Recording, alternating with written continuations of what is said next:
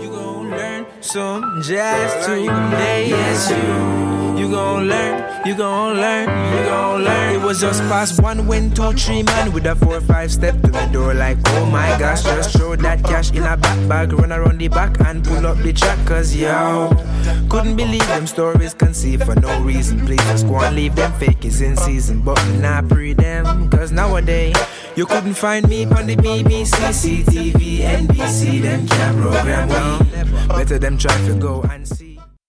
Guys, welcome back to BlockChannel. We're back for episode 59, not quite episode 60, which would have been a nice way to start off this next season. Um, so we just finished up season Freedom uh, in our last episode, episode 58, finishing up with talking with everyone working on interoperability, working on you know freedom enhancing tools, you know trying to sort of expand the general space. And so now we're moving into uh, what we're like to call season bull run. Um, so this will be mostly be trying to have discussions with uh, investors in the space, speculators in the space, um, etc., and sort of just sort of like work our way down the line to the different you know important stakeholders and that make up the overall governance of crypto. Uh, and so, you know, that includes the retail investors, the developers, the foundations, cooperatives, etc. And so, you know, we're going to try and focus on those that are helping to one bring liquidity in the space, manage assets, and also invest into like other projects and things like that. Um, and so, you know, as myself, you know, as an investor, two through Amentum, you know, I'm, it's it's always great to like talk and learn uh, from from other individuals like that in the space. Uh, and so the, this season will mostly be focused on that. And joining me again uh, for another awesome season. Uh, is a little bit busy and tied up lately, so today I was able to just get Corey Petty on here with me. So, uh, Corey, do you want to introduce yourself to the audience for episode 59? Absolutely. Excited about the new season. Hope it's aptly named. I'm Dr. Corey Petty from the Bitcoin Podcast, Podcast Network and Status. Uh, I've been doing a lot of uh, token economics research over the past years and uh, excited to kind of get into this part of the discussion with different different types of people. We haven't done that yet, and so I think it's going to be fun. Oh right. Wait, you guys don't don't you guys talk about that stuff on hashing it out podcast, or is it mostly just the low level stuff? It's mostly low level technicals. Um, we haven't gotten into crypto economics yet. We may end up doing that, but uh, I'm not sure yet. Hmm, hmm, okay. Well, um, well, that being said, our, our the perfect guest to have on from the space, and I'm sure if you're in crypto, uh, and you've, you've, definitely heard of him before. Very handsome gentleman, uh, Ari Paul, uh, one of one of the more popular faces on crypto Twitter. Uh, looks really great in glasses. Um, so essentially, so we're going to be talking to uh, uh, him today about his firm, and but not necessarily what he does, because most are probably familiar with him. So we'll just try and give you a brief intro, have him give you a brief introduction. Excuse me. Uh, and then we'll kind of just go into other topics, uh, you know, maybe like, you know, token engineering, things like that, like Petty mentioned, uh, Greg governance, you know, we'll just sort of riff on it. So, Ari, uh, that being said, can you just introduce yourself to the audience and just give us, uh, however you feel is the most brief introduction of yourself?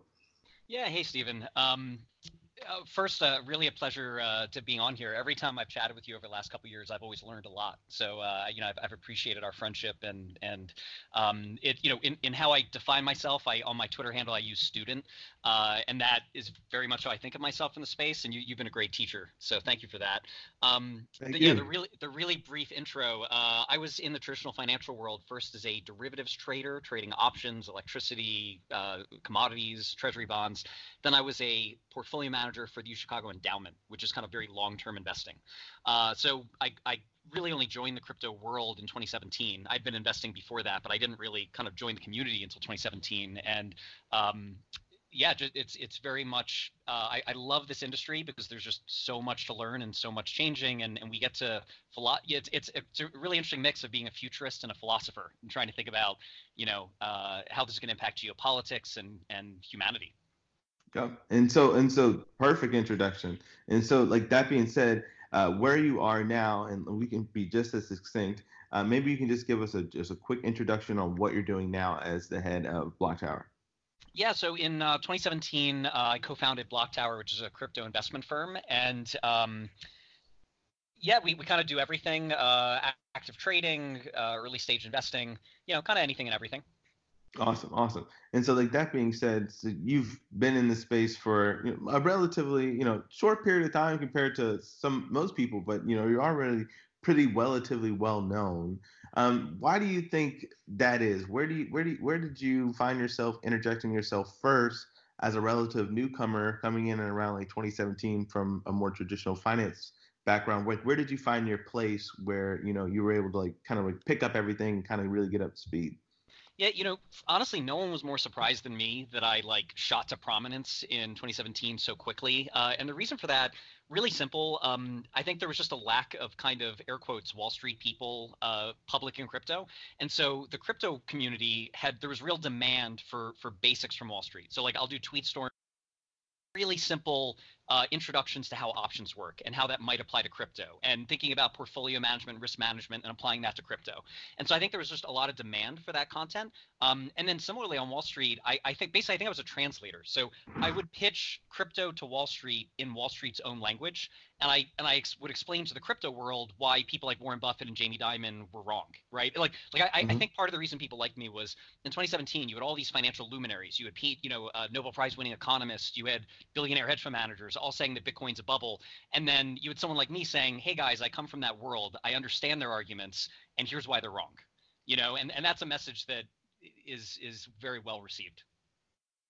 That's that's hundred percent true, and I've always found that like the translators that can put a foot in both both si- both sides end up becoming um, like surfacing to the like the top much much quicker because they have a larger audience, right? You can, you can you can talk to both people, you can speak both languages, and in the process of that, you can break down things in the language that of the people you're talking to. And a part of that is is like kind of where I want to go with the question is um, a lot of people who do, I guess, evaluations or try and view cryptocurrency um, from a f- traditional financial perspective tend to use models from the financial world, which don't quite encompass um, like the breadth of cryptocurrency because cryptocurrency is a brand new asset. In my opinion, it transcends the idea of, of old money, um, which means that the models you use from from previous places can never actually fully grasp that type of thing. Do you have any? Do you have any like insight as to like what people are doing now or like types of changes that need to be made to start actually getting a better picture of what cryptocurrency could be, is a, like from a from a financial perspective?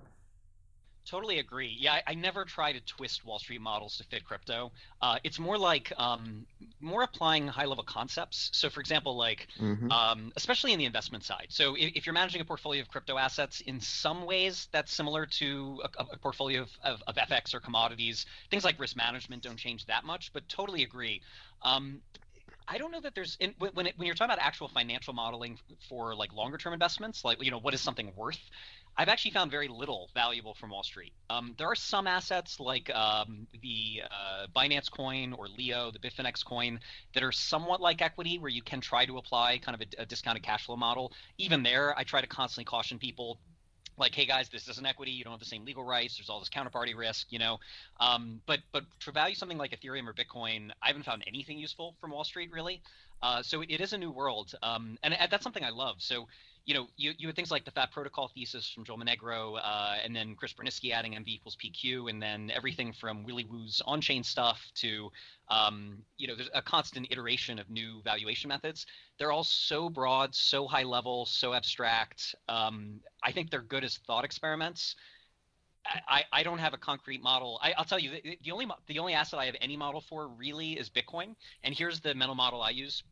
I think the addressable market that it's trying to answer is uh, the closest analogy is the offshore banking system, which is 20 to 30 trillion. And the offshore banking system, it is used for uh, things like illegal activity, but it's also used by every large U.S. company and every billionaire in the world, even law-abiding ones. And they want to have their assets stored in a seizure-resistant way. So, like the, this is this is the example I use that converts the most people on Wall Street to Bitcoin. Um, it's Amazon has money in the offshore banking system. Why? Because if they didn't, if they had all of their assets in New York State Bank, a single judge could freeze their account pre-trial, and Amazon would have to shut their doors the next day because they would be insolvent. So mm-hmm. if you're Amazon, it's not that you want to get away with illegal activity; it's that you want to have your day in court, and you really you want to have your five to ten years in court. So you have assets spread all over the world in all different legal jurisdictions, so that one capricious judge in New York State can't just arbitrarily shut you down. So my mental model is uh, I think Bitcoin is competing with the offshore banking system, but it's much, much, much better. Uh, and if everyone around the world could make use of that, you know, in a cell phone app with five thousand dollars or even hundred dollars and no friction at all, how many more people would have would have the equivalent of a Swiss bank account? So I'm pretty confident that use case is something like 50 plus trillion and then you say okay well what are the odds bitcoin wins that? Well maybe it doesn't. Maybe ethereum wins maybe something else wins. So you apply some discount to that very similar to a seed stage vc mindset you know? So okay the addressable market is 50 trillion. Maybe we think this project has a 10% chance of capturing that or a 5% so that gives you at least some super like basically that's the only model i have. And it's kind of like an early stage vc approach to new new technology. Mm-hmm. So that being said, taking an early stage VC approach, um, when it comes to you know BlockTower and your New All's investments, um, you guys generally focus on you know just like uh, passively or like actively trading in a hedge style manner against like the general markets, or are do, you guys like set up to also make investments in a VC standpoint? What what are y'all's like normal focus and and and and of that, which gives you what are you most interested in right now? Yeah, um, I, maybe I'd frame it this way. So I'm, I'm in I'm, I'm an investor in this industry because I believe in the giant long term potential. Yep. My day job uh, is is most is more on the active side. My my personal background is as a trader uh, and mm-hmm. and also a portfolio manager, but not really. I was never a VC uh, professionally. Mm-hmm. So, um, but BlockTower does also do some early stage investing. Uh, it's a minority of what we do. It's not the primary focus. Um, frankly, part of the reason that I, I like us doing everything is this is such a tiny industry and there's so many synergies. Uh, it, synergy is a terrible word, but mm-hmm. um, what I mean by that is it's very I, I, don't know what it means to be an investor in liquid tokens and ignore the illiquid because mm-hmm, it's such an mm-hmm. artificial divide right like you might have a more yeah. mature project that is not yet exchange listed and then you have a bunch of exchange listed projects where the mainnet hasn't even launched right you have an erc20 placeholder so if i invest in ethereum and I completely ignore all the early stage competitors to Ethereum, I feel like I'm not doing my job. Like I kind of need to compare the liquid and the illiquid. So I want to be mm-hmm. looking at those early stage deals to know what might come and displace Ethereum or Bitcoin or you know something else. Does does your prevailing sentiment and thoughts around the sort of illiquid and unlaunched side have mm, does it change like your day to day or month to month trading strategies? Um, when you look at the overall market. When you say, hey, like if this is a position I would rather go short against, or this is a position I'd rather go long against, are you also comparing it against like a string of maybe soon to launch or potentially soon to launch projects? Yeah, that's a really interesting question. Usually not day to day, but it does more thematically. So, for example, like in 2017, especially late 2017, there was a theme that there were all of these ICOs that were theoretical Ethereum killers, mm-hmm. and they were all, or I don't say all, but you know, pretty much they were kind of garbage. They were minor iterations. They're like, oh, let's take Ethereum and add this one little thing, which makes no sense. Um, anyone out there who's going to launch a new protocol you have to be 10x better than one that exists today. You can't you can't be iterative. You can't take on Facebook saying you're going to be Facebook with one extra feature, right? Like this is all about network effects. So that was a that that whole string of ICOs was dumb, but you know, we we saw that wave coming and we saw the attention it was getting and the interest. Um, and that did impact my thinking on how Ethereum was likely to do, you know, at, at around that stage. So mm-hmm. it, it's it's less day to day and a little more thematic. Um, here be, here's another example. Like if we see a bunch of early stage projects that look like they might leapfrog Monero and Zcash on privacy tech, that might impact, you know, my thinking on on those assets over the next six months. Mm-hmm, mm-hmm. Exactly, exactly. Yep. Take similar approach to Amentum. You know, kind of just like taking a high level view of the overall prevailing sentiment, both you know financially in the in the existing liquid markets, but also technically on both the liquid and on the liquid side on you know string of milestones, releases, etc. That might affect the overall market. And then you also have to make the consideration of you know the likelihood of the I guess the pedigree of those teams actually getting exchange listings in any any viable markets that would actually make them competitive to even generate yourself any alpha uh, and you know depending on how you have things set up. So yeah, so I, well, I, I take take similar approach. The, the, one other thing I'd add, uh, so like one thesis I have that uh, is is one of my more strongly held ones is that gaming is going to be a really interesting thing in the crypto ecosystem over the next few years. Probably one of the first uh, mainstream use cases. And when I'm looking at the base protocols like Ethereum, uh, Tron, EOS, all of those, and we're trying to figure out, okay, where is there going to be the most adoption and usage and growth uh, over the next year or two, right? Like forget about your long-term view on on Tron or EOS. Um, where developers going to build? Is Ethereum going to get all of that share? And so, like we talked to a lot of early stage uh, DApp projects, and you know, like there was briefly a period uh, where a bunch said they were looking at Tron, and, and another period where a bunch said they were looking at EOS. And so, you know, that obviously matters to, um, like, I, I, think it was a Placeholder that just published their valuation metric for protocols, which is just basically you measure the value of the tokens on top. Um, I view that as another thought experiment. Like I certainly wouldn't use that as a valuation technique explicitly, but it is interesting to think about. And so, you know, if we saw a massive wave of early stage projects that are going to build on Lightning, let's say, and we we you know saw that they were credible, they might get consumer adoption, uh, that would certainly be bullish Bitcoin and bullish the equity of Lightning startups. You know, Mhm. uh, and I'll, Mhm. I'll say on that Mhm. point, like you do see a hint of it, but it's still super hard to build a consumer app on Lightning. Like it still feels a little too early uh, for that to really take off.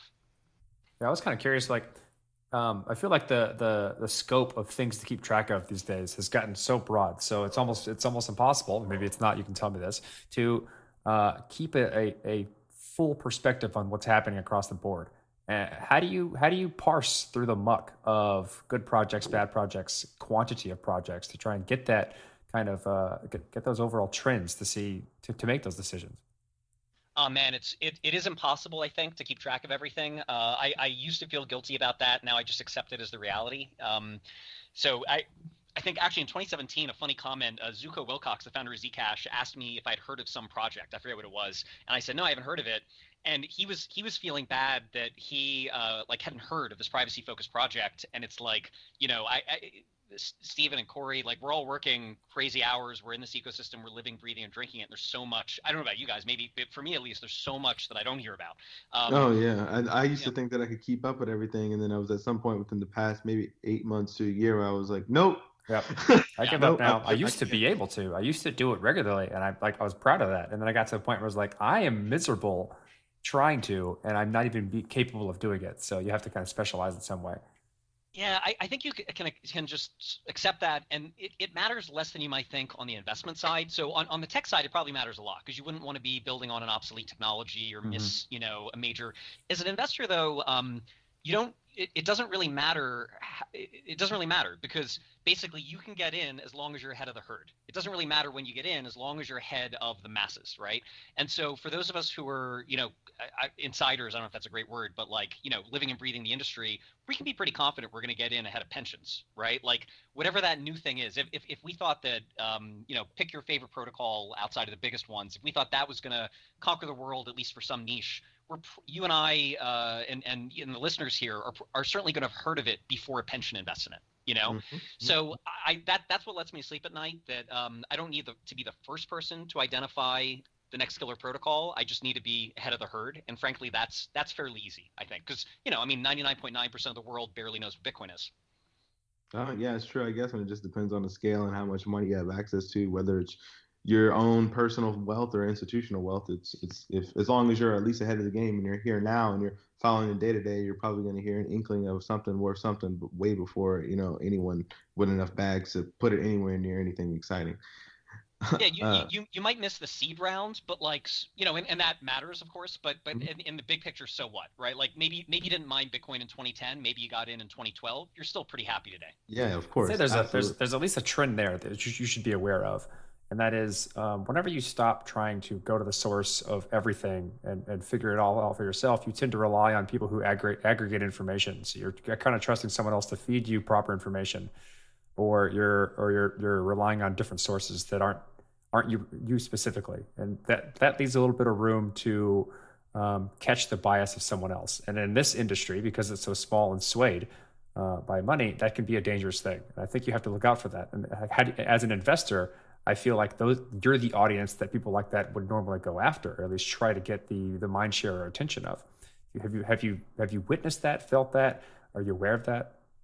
Yeah, totally. You know, th- this is actually it's one of the very few things I think I'm good at, um, which is weighing competing expert opinions and and divine and uh, kind of separating out their biases. Yeah. So yeah, I mean, this is like, I, look, I'm I'm non-technical. I don't pretend to be a cryptographer and engineer. Um, I I rely entirely on technical experts to tell me what's real, uh, and. The, the very best technical experts in the space will air quotes lie and and lie in air quotes meaning they will make declarative definitive statements with total Oh, confidence that yes. are wrong um, because of their biases, right? I mean, like one of my favorite examples, and I'll use him because he's he's uh, so brilliant. I, I think he's there, there's a few people like in the world that I view as like scary brilliant.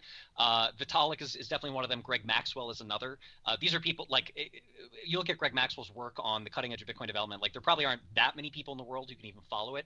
And you have someone like Maxwell who early in Bitcoin's life famously said that he had proven that Bitcoin could never work. Like he literally wrote wrote on a message board, "I have mathematically proven that Bitcoin doesn't work." Right? He he he of course then was converted, and and his statement actually wasn't even wrong. He was kind of claiming he was proving, I think if I remember right, that uh, Bitcoin's model wasn't truly Byzantine fault tolerant. So he was actually right. It just happens to work in practice. Um, but the point is that you know if you're turning to Maxwell for a judgment on Ethereum, you know there's a lot of bias there, right? Uh, he's a million times smarter than me, but I can still discount his opinion and adjust for bias. And same is true, of course, of, of the Ethereum experts. Of you know, so um, I think what you have to do is you you you have to collect competing opinions. Like I hear, so if I'm trying to evaluate a new privacy coin, I'm going to ask you know Riccardo Spagni of Monero, Zooko Wilcox of Zcash their opinion on it. If both of them tell me begrudgingly that it's not a total scam, maybe there's something there. oh man, yeah, no, you know, I, I definitely, I definitely can agree there. So, so that being said, outside of just like the general, I guess, technical portion, like where do you, if if you guys are going to make like, for instance, like early stage related investments, are those are those usually sort of like inbounded from like your generalized like network, or, or like are there are, are there ever actually instances where it's oh this person is actually brilliant and they have an idea here, and I'm going to put everything in front of them to make this a thing? Um, there've been a, there've been a couple cases where it was a little more the latter, but frankly, we're not uh, at least currently we're not structured terribly well to be a like really early seed stage VC firm that is scouting talent. I'm, I'm kind yeah, of relying on other firms to do that, and then they'll either bring us into the round because um, you know they they we, they think we can add value, or, or even mm-hmm. if they just want capital. Um, there one thing I've tried to focus on a little bit is um, projects that are less technical. So, like, I'm not going to be as good at, uh, you know, validating an early stage protocol as you are, or as Polychain is, or as a lot of other firms are that are much more technically focused. Where I think we might, um, you know, have more of a comparative advantage is on things on, that are a little more commercial focused. So, there's a lot of crypto projects, even prod, even DApps, for example, where obviously the tech has to be right, but it's not really a tech project. I mean, it, I'll use a, a non crypto project. You look at Facebook. Facebook is not a tech company, right? Yes, their servers have to work. Yes, their data centers have to function. Yes, you know, all of that matters. But as an investor, you don't look at it as a tech company. You look at it as a consumer company, you know? So I think the same is true in crypto. There's a lot of DApp projects where uh, you need to confirm that their engineers know what they're doing. But really, it's a bet on the go to market, on consumer acquisition, on, uh, you know, on, on the business side. And those are the projects where I think we can also add more value just because we have, you know, we have a little more experience in that area. Yeah, I couldn't agree more. Actually, it's one of those situations where like we have a lot of people. I'd say the vast majority of people right now who are developing things, looking at um, really, really low layers in the stack. There are a lot of engineers, cryptographers, people who have kind of actually now gone to cryptocurrency school in, in some way, shape, or form in university and got degrees that way. But uh, what we're lacking in a lot of ways is, is, is user-facing applications that just work for them uh, that utilize a lot of the tech that that lot, everyone else is building. And I think the next wave of things is going to be that type of stuff, or at least the big thing, like what would people say, like the uh, the adoption killer, or like the, the killer app, or what actually brings mass adoption, things like that. It's going to be something that people. Uh, here, let me give you an example of something I always say. Um, when I was younger, I I didn't have an Xbox. Uh, I only reason I got one is because I needed to play Halo 2. That's the only reason. And so I, I had to buy the tech to facilitate the need. And right now there, is, there isn't a lot of need right now in cryptocurrency for, for people who don't quite understand it or care about it to go out and use it. Totally. I, I forget who it was. It was either Andreessen Horowitz or USV published uh, a good piece on the, on on the debate. Basically, which comes first, the tech or the applications? Oh yeah, it was uh, that was USV, and that was uh, Danny Grant and another person, that friend of mine. Yeah. Um. I think uh, maybe Nick. Nick. Uh, I'm going to mess up his last name. I apologize. And Nick, Nick newly made partner USV. I think he mm-hmm. co-authored mm-hmm. that. Um, and it was a great piece. And, and just to summarize it for the listeners, uh, and, and if you Google, uh, what would they have to Google? It's on the USV blog. Um, yeah, yeah. It, I'll look it up while you talk. Go ahead. Yeah, I mean, their thesis was basically just uh, that it, it, there is no single answer. That it's iterative. Yeah. That basically you get you get a little bit of tech and some hobbyists play with it, and you get a little bit of adoption, and then the tech is a is a limiting factor, right? And and yeah. you can't get more adoption. So then there's more tech, then there's more adoption, then there's more tech. Um, so you know, I, I think prior to maybe 2017, there was a general sense that um, like 2017 there were so many icos that were consumer focused and then we realized it's too early uh, there isn't you know we, we need we need more scalability first we need more um, stability in protocols we need you know uh, like it, it's very hard to, think, talk about having to store it, if you're going to talk about storing like tokenized assets and there's even questions around multi-sig, you know, and security around that. Like, um, and, and, then also the infrastructure in the industry. So things like custody like if you're trying to pitch a casual user to buy your token to play a game and they have to use a ledger a hardware wallet uh, and and it, I have this debate constantly with people in crypto. They're like, "Ari, you're an idiot. Ledgers are not hard to use. Um, your grandmother's not going to use one, and and your your sister and your I don't I don't mean to single out women. And your brother's probably not going to use one. Um, you know, they, they still have a, a, couple hours of learning curve, and the idea that you could lose your money if you fail to back up your seed properly is pretty terrifying to the average person. So mm-hmm. you know, the general infrastructure of the industry also wasn't, uh, and probably it, I think we're we're getting really close. Um, but like, no one's going to use MetaMask period you know? And, and by no one i mean you know i, I view metamask as kind of like a command line interface. Like engineers in the 70s were like what do you mean email's hard to use? You just you know compile your email in, in a you know linux command line. Um, but the average person's not going to use a command line. The average person is never going to use metamask. The average person isn't, isn't, isn't even going to use a, a, a modern hardware wallet because they're they're not plug and play right? Like we're now in a world where the iPhone, uh, Steve Jobs obsessed over whether it would take three or four clicks to get into the heart of an application from the uh, main screen. You know, so I think we're finally at the point where um, the simplest use cases uh, are ready for that. Ethereum DeFi, I think, is is is pretty much ready. Um, you know, they're working on UI, uh, but you know it's kind of ready. Um, games, I think, scalability has effectively been solved. So like we run a Loom validator, for example. Uh, and you don't need L1 level security to you know to store your level 10 wizard. Um, so I, I, think scalability is basically solved for a lot of minor use cases. Um, so it, it is largely a UI issue. Um, looking at the gaming space, there haven't been that many games that are just fun to play that you would just actually yeah. want to play Absolutely. if you were excited about crypto. And I, I think I'm optimistic that's going to change. We we are seeing you know real fun game development. Uh, I actually have an analyst who works with me, Steve Lee, and I've tasked him with playing a lot of these games. and it is oh, not what a terrible job. job. It's terrible. It, and he, it's funny. The first day I had him do it, he lost like hundred dollars uh, through MetaMask, and it's not you know, and that's common. Like even engineers will say they, they make some mistake on MetaMask and end up losing money because it's just it's awkward. It's um, but you know we are seeing the first wave of games that could just be playable on their own and then you tack the crypto like here's how here's how i think it's going to work. You're going to download a game on your iphone app you're going to get to level five not even knowing it's a crypto game. It's just a fun viral game. It's angry birds you know? And then at level five you get a pop-up message that says hey by the way if you want to transfer your items into our sister game you can do that. If you want to sell your items or your character on ebay you can do that because you own your stuff and here's how. But you won't have to do it. It'll be a fun add-on to an already viral game. Oh i agree. And and, and by the way the the the the the, the article you were referencing before is called "The Myth of the Infrastructure Phase," and that was written by Danny Grant and Nick Grossman from Union Square Ventures. Yes, Grossman. Uh, yeah, yeah, the guy. Yep. And so and so uh, you know, like that being said, you know, uh, is there is there any like applications or is there any like DeFi related, you know, activities, platforms, etc., that give you a more either like bullish outlook on the the space in the short or or midterm, or do you see us still kind of through an uh, you know another like maybe short and midterm like exploratory phase before we get there again? It, it is going somewhat slowly. Like I'm, I'm not seeing. I I think we are seeing some DApps that are getting closer to that viral level, but I don't I don't know that we're there yet. I I, I personally haven't seen the game or the DApp that I'm like, man, I can totally see this just organically going viral once it's in the iPhone store. You know, um, I haven't quite seen that. Like, like I think we're getting there, but it, my guess on this bull run, um, and to tie it into the the name of your new season, um, I, I, do think for the next six months, probably 12 to 18, this is still probably more a store value story. I think uh, it's going to be slow to get to that point where you know, basically the promise of 2017 of all these killer DApps. Uh, I don't really see that in the next six months. I think it's more like 12 to 18. Um, and that's that's optimistic. That's hoping that uh, you know that, that people create some great dApps with great UIs.